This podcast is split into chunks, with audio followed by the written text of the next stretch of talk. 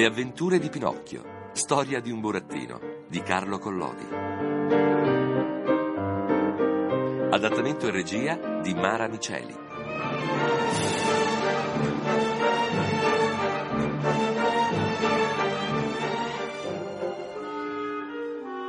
Gli assassini inseguono Pinocchio e dopo averlo raggiunto lo impiccano a un ramo della quercia grande.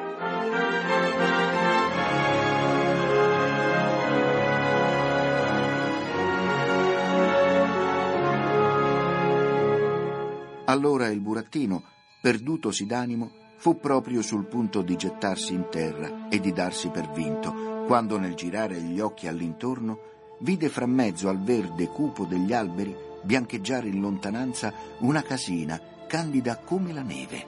Se io avessi tanto fiato da arrivare fino a quella casa, forse sarei salvo, disse dentro di sé.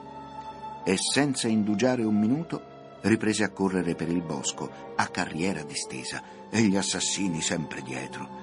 Dopo una corsa disperata di quasi due ore, finalmente tutto trafelato, arrivò alla porta di quella casina e bussò. Nessuno rispose. Tornò a bussare con maggiore violenza perché sentiva avvicinarsi il rumore dei passi e il respiro grosso e affannoso dei suoi persecutori. Lo stesso silenzio. Avvedutosi che il bussare non giovava a nulla, cominciò per disperazione a dare calci e zuccate alla porta. Allora si affacciò alla finestra una bella bambina, coi capelli turchini e il viso bianco, come un'immagine di cera, gli occhi chiusi e le mani incrociate sul petto, la quale, senza muover punto le labbra, disse con una vocina che pareva venisse dall'altro mondo. In questa casa non c'è nessuno. Sono tutti morti. Aprimi almeno tu! gridò Pinocchio piangendo e raccomandandosi. Sono morta anch'io. Morta? E allora che cosa fai costì alla finestra? Aspetto la bara che venga a portarmi via. Appena detto così, la bambina disparve e la finestra si richiuse senza far rumore. Oh, bella bambina dai capelli turchini, aprimi per carità. Abbi compassione di un povero ragazzo inseguito dagli assassini.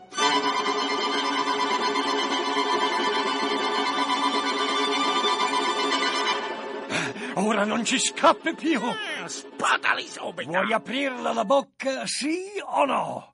Ah, non rispondi? E cavati fuori due coltellacci lunghi lunghi e affilati come rasoi, zaff e zaff, gli affibbiarono due colpi nel mezzo alle reni. Ma il burattino, per sua fortuna, era fatto di un legno durissimo, motivo per cui le lame, spezzandosi, andarono in mille schegge e gli assassini rimasero col manico dei coltelli in mano a guardarsi in faccia. Impicchiamolo! Impicchiamolo! Detto fatto, gli legarono le mani dietro le spalle e passatogli un nodo scorsoio intorno alla gola, lo attaccarono penzoloni al ramo di una grossa pianta detta la quercia grande. Poi si posero là, seduti sull'erba, aspettando che il burattino facesse l'ultimo sgambetto. Ma il burattino, dopo tre ore, aveva sempre gli occhi aperti, la bocca chiusa e sgambettava più che mai. Annoiati finalmente di aspettare, si voltarono a Pinocchio e gli dissero sghignazzando. Addio, a domani.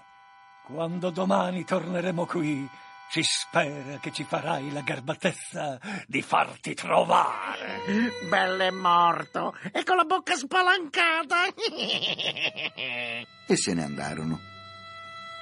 Intanto s'era levato un vento impetuoso di tramontana che soffiando e mugghiando con rabbia sbatacchiava in qua e in là il povero impiccato, facendolo dondolare violentemente come il battaglio d'una campana che suona a festa. E quel dondolio gli cagionava acutissimi spasimi e il nodo scorsoio, stringendosi sempre più alla gola, gli toglieva il respiro. A poco a poco gli occhi gli si appannarono e sebbene sentisse avvicinarsi la morte, pure sperava sempre che da un momento all'altro sarebbe capitata qualche anima pietosa a dargli aiuto. Ma quando aspetta, aspetta, vide che non compariva nessuno, proprio nessuno, allora gli tornò in mente il suo povero babbo e balbettò quasi moribondo. Oh, babbo mio, se tu fossi qui.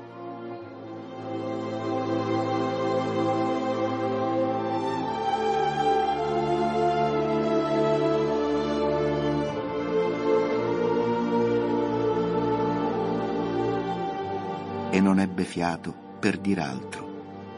Chiuse gli occhi aprì la bocca, stirò le gambe e, dato un grande scrollone, rimase lì come intirizzito.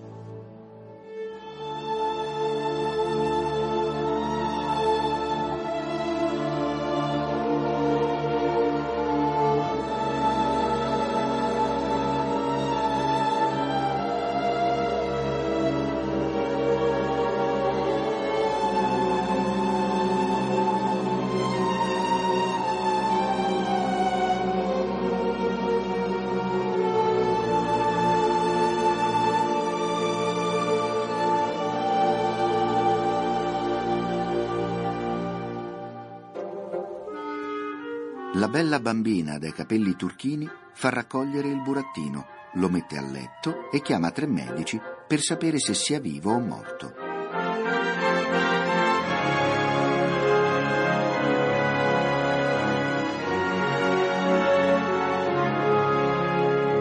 In quel mentre che il povero Pinocchio, impiccato dagli assassini a un ramo della quercia grande, pareva oramai più morto che vivo, la bella bambina dai capelli turchini si affacciò da capo alla finestra e, impietositasi alla vista di quell'infelice che, sospeso per il collo, ballava il trescone alle ventate di tramontana, batté per tre volte le mani insieme e fece tre piccoli colpi. A questo segnale si sentì un gran rumore di ali che volavano con foga precipitosa e un grosso falco venne a posarsi sul davanzale della finestra. Che cosa comandate, mia graziosa fata?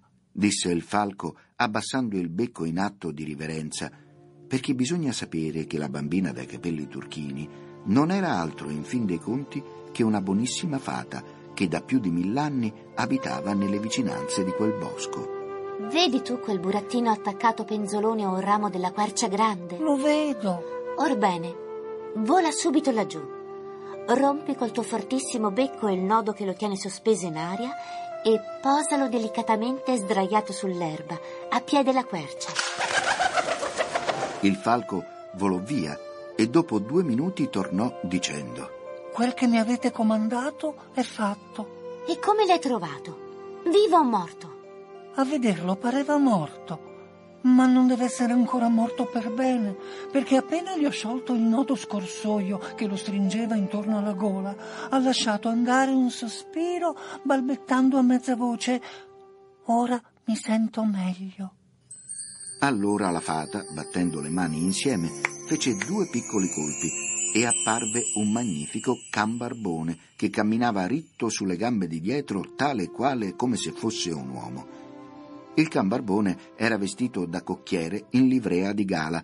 Aveva in capo un nicchiettino a tre punte gallonato d'oro, una parrucca bianca coi riccioli che gli scendevano giù per il collo, una giubba color di cioccolata coi bottoni di brillanti e due grandi tasche per tenervi gli ossi che gli regalava a pranzo la padrona, un paio di calzon corti di velluto cremisi, le calze di seta, gli scarpini scollati e di dietro una specie di fodera da ombrelli tutta di raso turchino per mettervi dentro la coda quando il tempo cominciava a piovere. Su, da bravo, Medoro.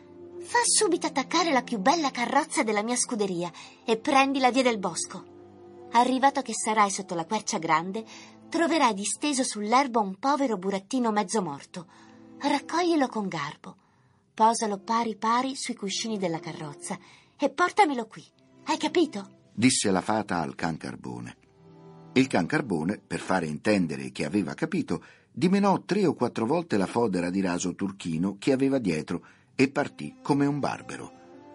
Da lì a poco si vide uscire dalla scuderia una bella carrozzina color dell'aria, tutta imbottita di penne di canarino e foderata nell'interno di panna montata e di crema coi savoiardi. La carrozzina era tirata da cento pariglie di topini bianchi e il can carbone, seduto a cassetta, schioccava la frusta a destra e a sinistra come un vetturino quando ha paura di aver fatto tardi.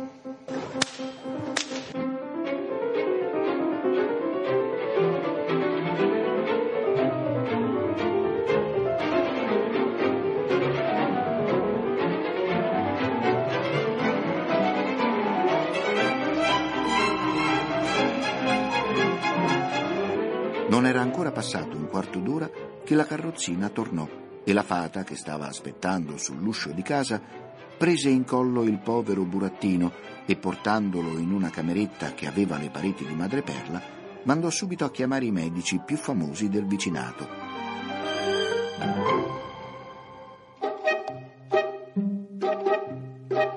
E i medici arrivarono subito uno dopo l'altro.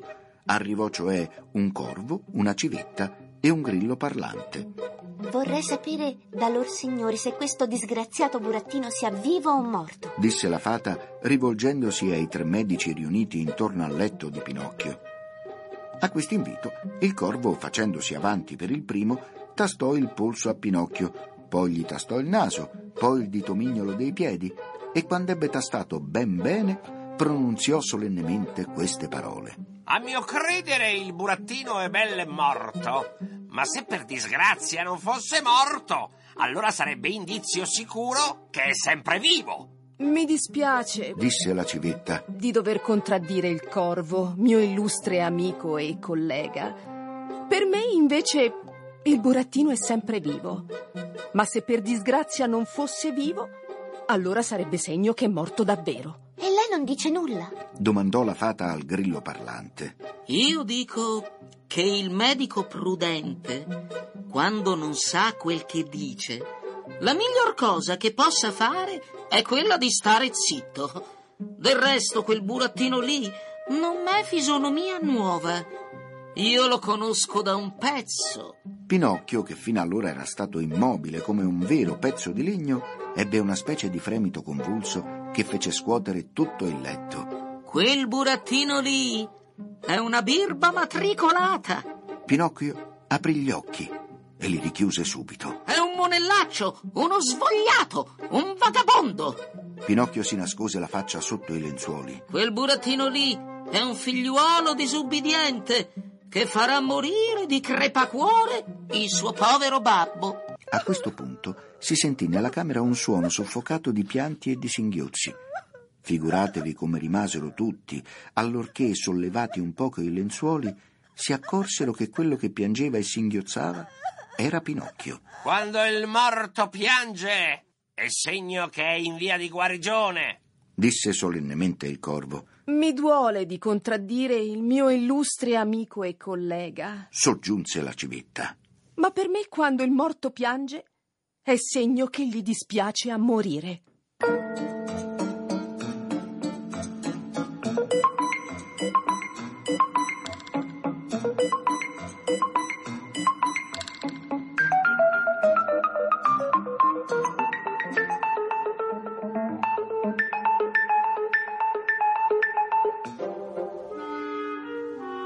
Pinocchio mangia lo zucchero, ma non vuol purgarsi. Però quando vede i becchini che vengono a portarlo via, allora si purga. Poi dice una bugia e per castigo gli cresce il naso.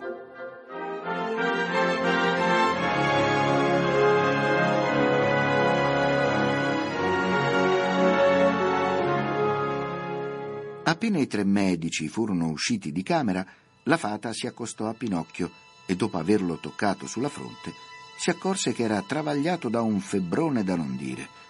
Allora sciolse una certa polverina bianca in un mezzo bicchier d'acqua e porgendolo al burattino gli disse amorosamente. Bevila. E in pochi giorni sarai guarito. Pinocchio guardò il bicchiere, stolse un po' la bocca e poi dimandò con voce di piagnisteo. È dolce o amara? È amara, ma ti farà bene. Disse la fata tirandola fuori da una zuccheriera d'oro. Se è amara non la voglio. Da retta a me. Bevila, A me l'amaro non mi piace. bevila. E quando l'avrai bevuta ti darò una pallina di zucchero per rifarti la bocca. Dov'è la pallina di zucchero? Eccola qui. Prima voglio la pallina di zucchero e poi beverò quell'acquaccia amara. Me lo prometti? Sì, La fata gli dette la pallina e Pinocchio, dopo averla sgranocchiata e ingoiata in un attimo, disse leccandosi i labbri. Bella cosa se anche lo zucchero fosse una medicina. Mi purgherei tutti i giorni. Ora mantieni la promessa e bevi queste poche gocciole d'acqua che ti renderanno la salute. Pinocchio prese di malavoglia il bicchiere in mano e vi ficcò dentro la punta del naso, poi se l'accostò alla bocca, poi tornò a ficcarci la punta del naso finalmente disse: È troppo amara, troppo amara, io non la posso bere. Come fai a dirlo se non l'hai nemmeno assaggiata? Me lo figuro, l'ho sentita dall'odore. Voglio prima un'altra pallina di zucchero e poi la beverò. disse il burattino facendo mille smorfie. Così non la posso bere. Perché? Perché mi dà noia quel guanciale che ho laggiù sui piedi. La fata gli levò il guanciale. È inutile, nemmeno così la posso bere. Che cos'altro ti dà noia? Mi dà noia l'uscio di camera che è mezzo aperto. La fata andò e chiuse l'uscio di camera. Insomma, quest'acqua amara non la voglio bere, no, no, no! Ragazzo mio, te ne pentirai. Non me ne importa! La tua malattia è grave. Non me ne importa! La febbre ti porterà in poche ore all'altro mondo. Non hai paura della morte? Nessuna paura! Piuttosto morire che bevere quella medicina cattiva. A questo punto la porta della camera si spalancò ed entrarono dentro quattro conigli neri come l'inchiostro che portavano sulle spalle una piccola bara da morto.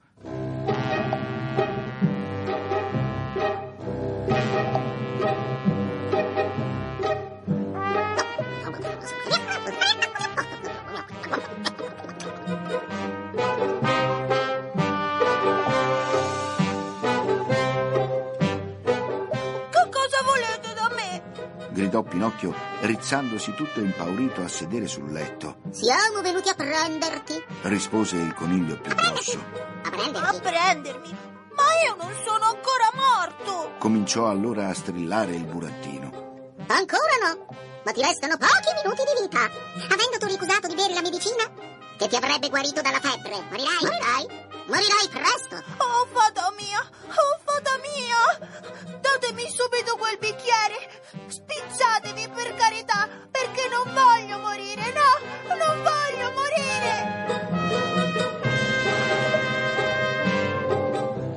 Preso il bicchiere con tutte e due le mani, lo votò in un fiato. Pazienza. Per questa volta abbiamo fatto il viaggio Per questa a UFO. volta abbiamo fatto il viaggio a UFO. Pazienza.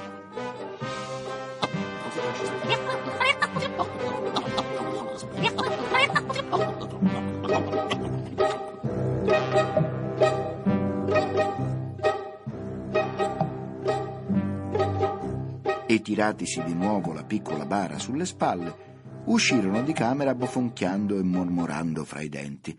Fatto sta che da lì a pochi minuti Pinocchio saltò giù dal letto belle guarito, perché bisogna sapere che i burattini di legno hanno il privilegio di ammalarsi di rado e di guarire prestissimo.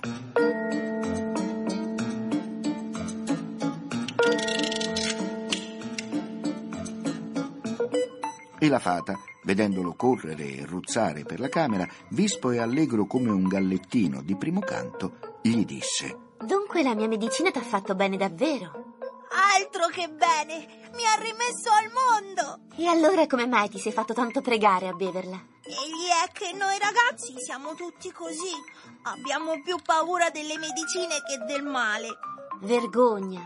I ragazzi dovrebbero sapere che un buon medicamento preso a tempo può salvarli da una grave malattia e forse anche dalla morte. Oh, ma un'altra volta non mi farò tanto pregare. Mi rammenterò di quei conigli neri con la bara sulle spalle e allora piglierò subito il bicchiere in mano e giù. Ora vieni un po' qui da me e raccontami come andò che ti trovasti fra le mani degli assassini. E andò che il burattinaio mangiafoco mi dette cinque monete d'oro e mi disse: To, portale al tuo babbo. E io invece per la strada trovai una volpe e un gatto, due persone molto per bene, che mi dissero: Vuoi che codeste monete diventino mille e duemila? Vieni con noi e ti condurremo al campo dei miracoli. E io dissi: Andiamo. Loro dissero: Fermiamoci qui all'osteria del gamberosso. E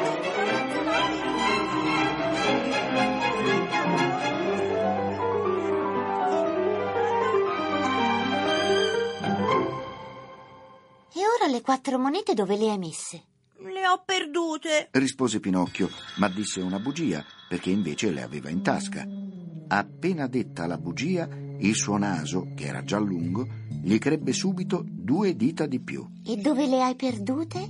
Eh, nel bosco qui vicino. A questa seconda bugia il naso seguitò a crescere. Se le hai perdute nel bosco vicino, le cercheremo e le ritroveremo, perché tutto quello che si perde nel vicino bosco si ritrova sempre. Ah, ora che mi rammento bene, le quattro monete non le ho perdute, ma senza avvedermene le ho inghiottite mentre bevevo la vostra medicina. A questa terza bugia il naso gli si allungò in un modo così straordinario che il povero Pinocchio non poteva più girarsi da nessuna parte. Se si voltava di qui, batteva il naso nel letto o nei vetri della finestra. Se si voltava di là, lo batteva nelle pareti o nella porta di camera. Se alzava un po' più il capo, correva il rischio di ficcarlo in un occhio alla fata. E la fata lo guardava e rideva. Perché ridete? Rido della bugia che hai detto. Come mai sapete che ho detto una bugia? Le bugie, ragazzo mio, si riconoscono subito, perché ve ne sono di due specie. Vi sono le bugie che hanno le gambe corte e le bugie che hanno il naso lungo. La tua per l'appunto è di quelle che hanno il naso lungo. Pinocchio, non sapendo più dove nascondersi per la vergogna, si provò a fuggire di camera, ma non gli riuscì. Il suo naso era cresciuto tanto che non passava più dalla porta.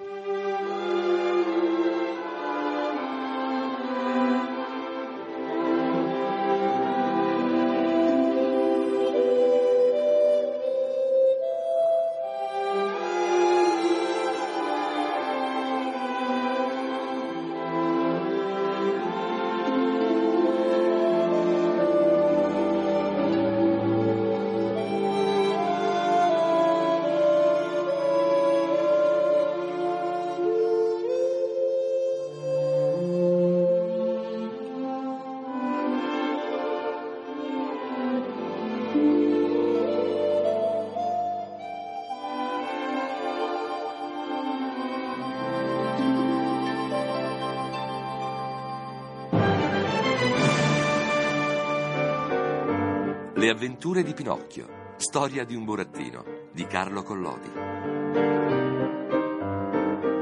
Adattamento e regia di Mara Miceli.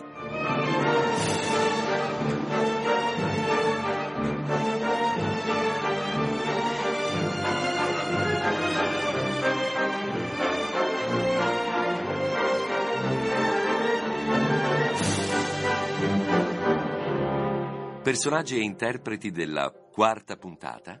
Narratore Stefano Mondini. Pinocchio Barbara Villa. Gli assassini Marco Mete e Mino Caprio. Fata Vanina Marini. Falco Mino Caprio. Corvo Roberto Pedicini. Conigli Stefano Onofri. Civetta Greta Bonetti. Grillo parlante Stefano Onofri. Il gatto Marco Mete. La volpe Mino Caprio.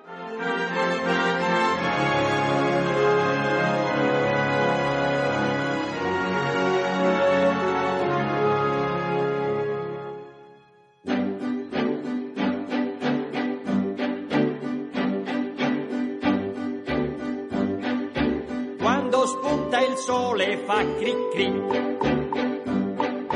E se vado a scuola anche il maestro fa cri cri. Quando il dì. E poi torno a casa e anche il mio babbo fa cri cri. Proprio non mi piace il lunedì. Il carabiniere sotto i baffi fa cri cri. Fa venire sonno la PC.